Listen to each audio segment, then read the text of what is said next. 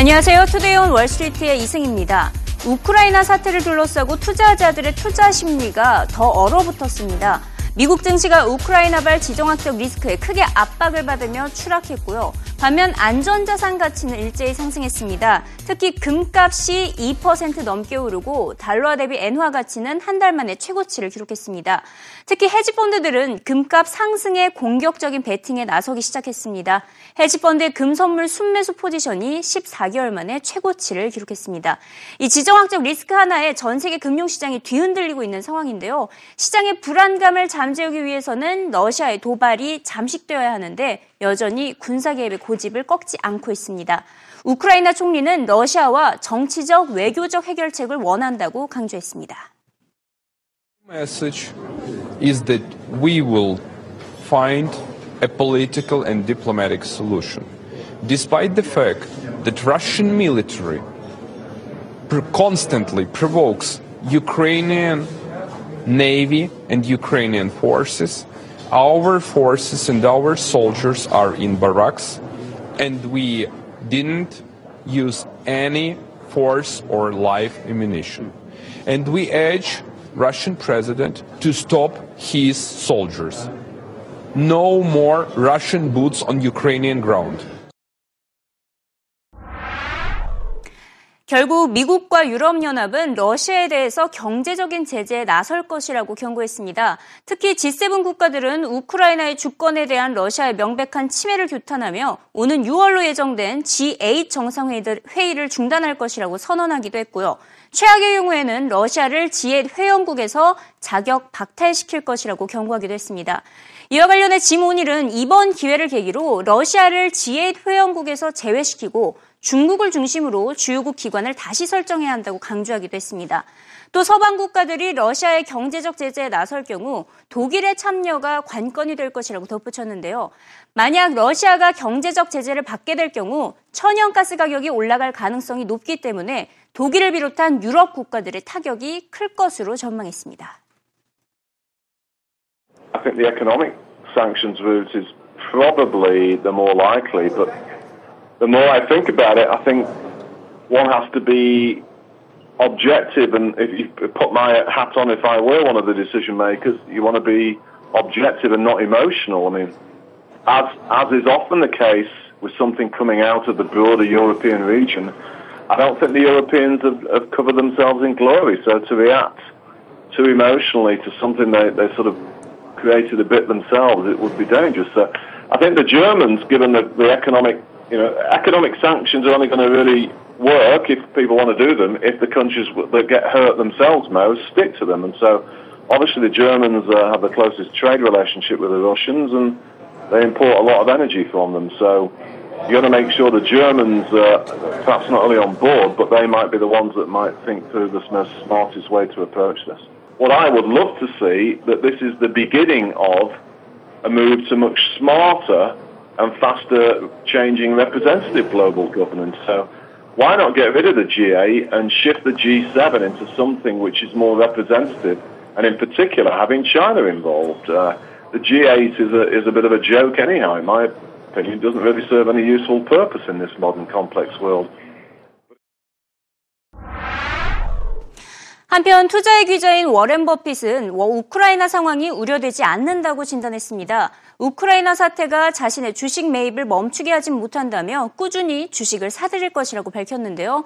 오히려 주가가 하락하고 있어서 기분이 좋다고 말하기도 했습니다. 이 장기적인 관점으로 반등을 확신하며 저가 매수에 나설 수 있는 기회라는 설명입니다.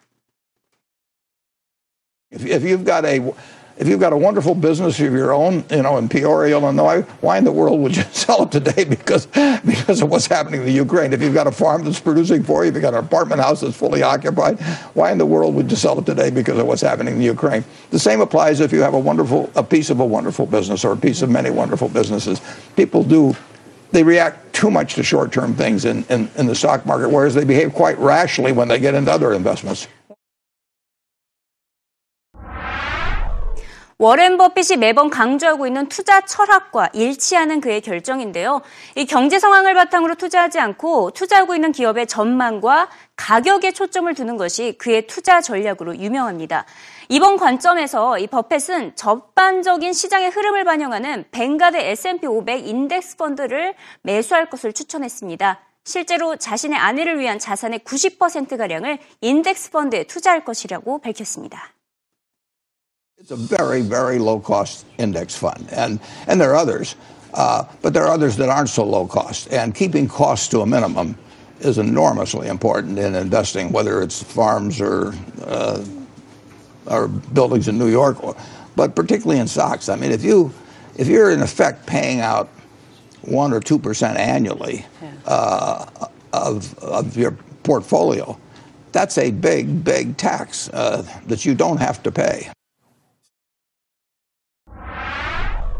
네, 비트코인과 관련된 발언도 가져왔는데요. 워렌 버핏은 비트코인이 통화가 아니라고 지적했습니다.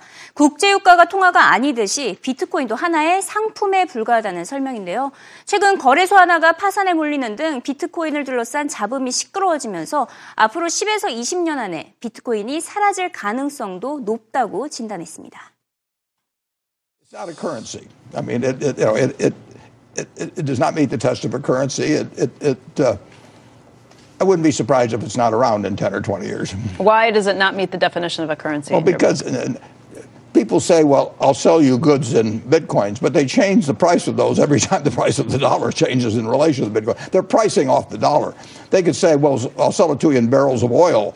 But if they cha- every time the price of oil changes, they change the number of barrels you have to have. That's not your your oil is not the currency.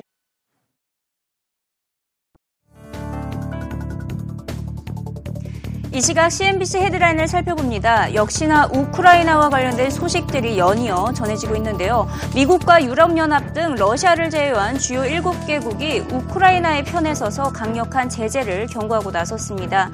특히 미국의 국무장관 존 케리는 G7이 러시아를 경제적으로 고립시킬 것이라고 경고하기도 했는데요.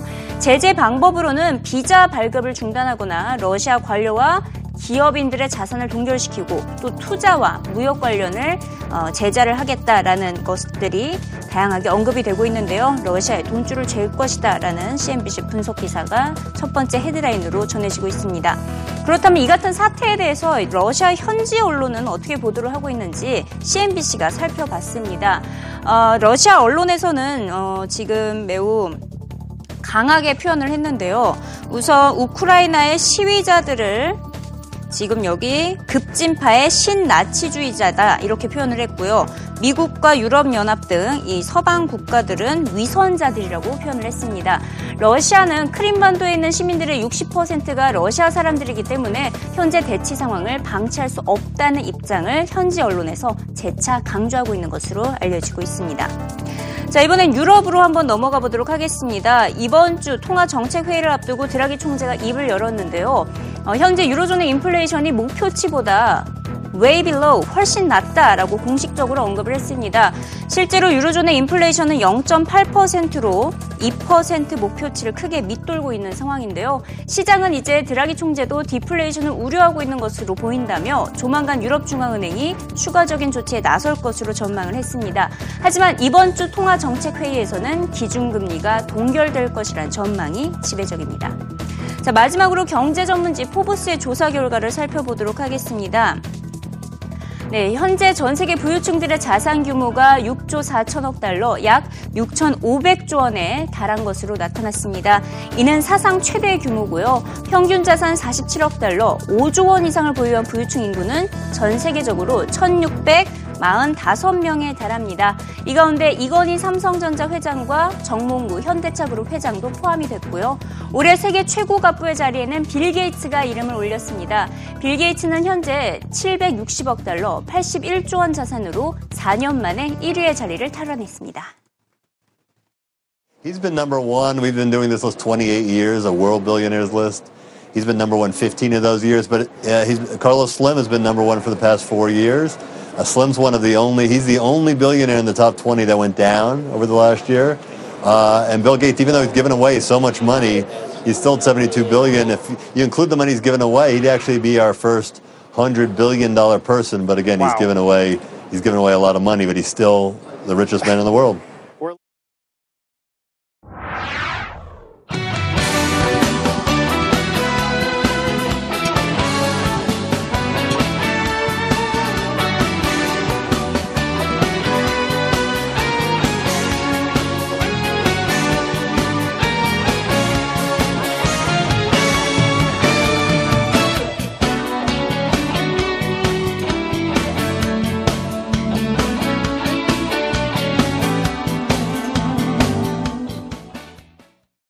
네, 오늘 뉴욕 증시에서 주가 급등락을 보였던 기업들 관련 뉴스와 함께 최근 주가 추이까지 차트로 확인해 보겠습니다.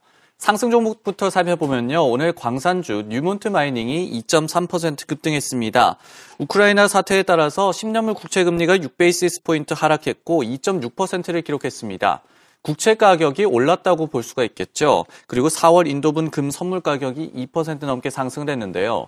오늘은 금 가격 차트를 한번 보겠습니다. 이 4월 인도분 선물 가격이 보이고 있는데요.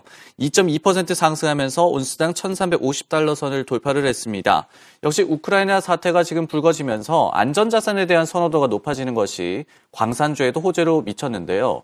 이렇게 단기적인 금값 급등이라는 호재 외에도 또 인도네시아에서의 수출세 감축 계획 발표 기대감이 작용을 하면서 오늘 뉴몬트 마이닝이 상당히 큰 폭으로 올랐습니다. 애플의 주가도 0.2% 소폭 상승했습니다. 바로 약세장 속에서도 카플레이라는 이 자동차 내 아이폰을 소개를 하면서 오늘 호재로 작용을 했고요. 강보합권으로 소폭 상승으로 장을 마칠 수가 있었습니다. S&P 500 지수 내에서 가장 큰 폭으로 상승한 기업은 오늘 바로 담배업체 로릴라드가 되겠습니다. 파이낸셜 타임즈는요, 더 큰 이 대형 업체인 경쟁사 레이놀스 어메리칸이 로릴라드를 인수를 고려하고 있다고 보도를 했습니다. 그러면서 로릴라드의 주가가 9.2%나 급등을 했는데요. 이 인수 당사자인 레이놀스 어메리칸도 주가가 4.8% 급등하기도 했습니다.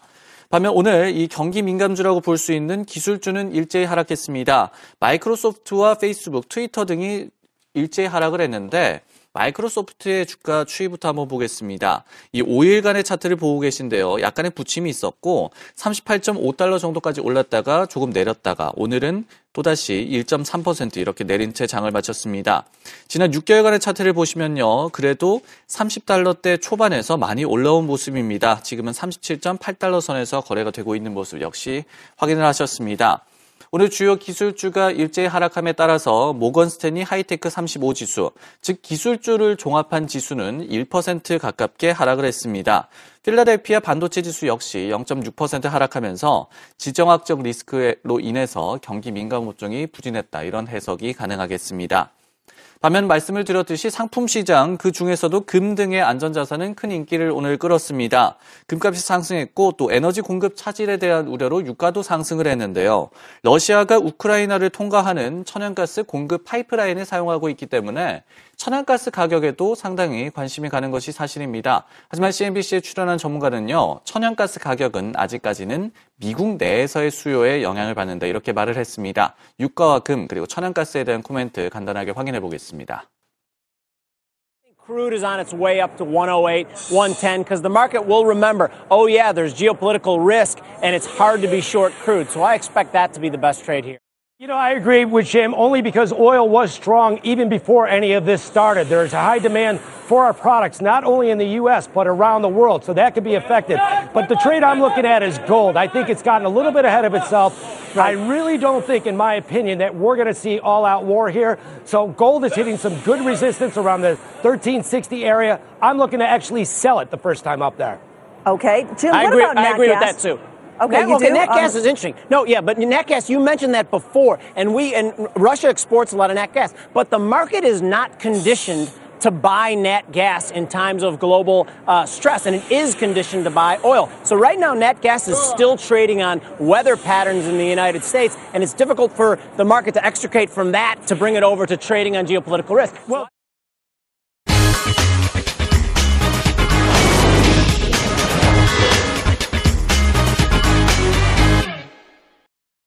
우크라이나를 둘러싼 불확실성이 커지고 있는 가운데 워렌 버핏을 비롯한 장기적인 관점을 갖고 있는 투자자들은 이를 전혀 두려워하지 않고 있습니다. 오히려 지정학적 리스크가 불거질 때는 저가 매수 기회라는 조언인데요. 경제 상황이 아닌 가격에 초점을 두고 투자하라는 버핏의 조언을 잊지 말아야겠습니다. 네, 지금까지 이승이었고요. 내일 이 시간에도 생생한 글로벌 금융시장 소식으로 돌아오겠습니다.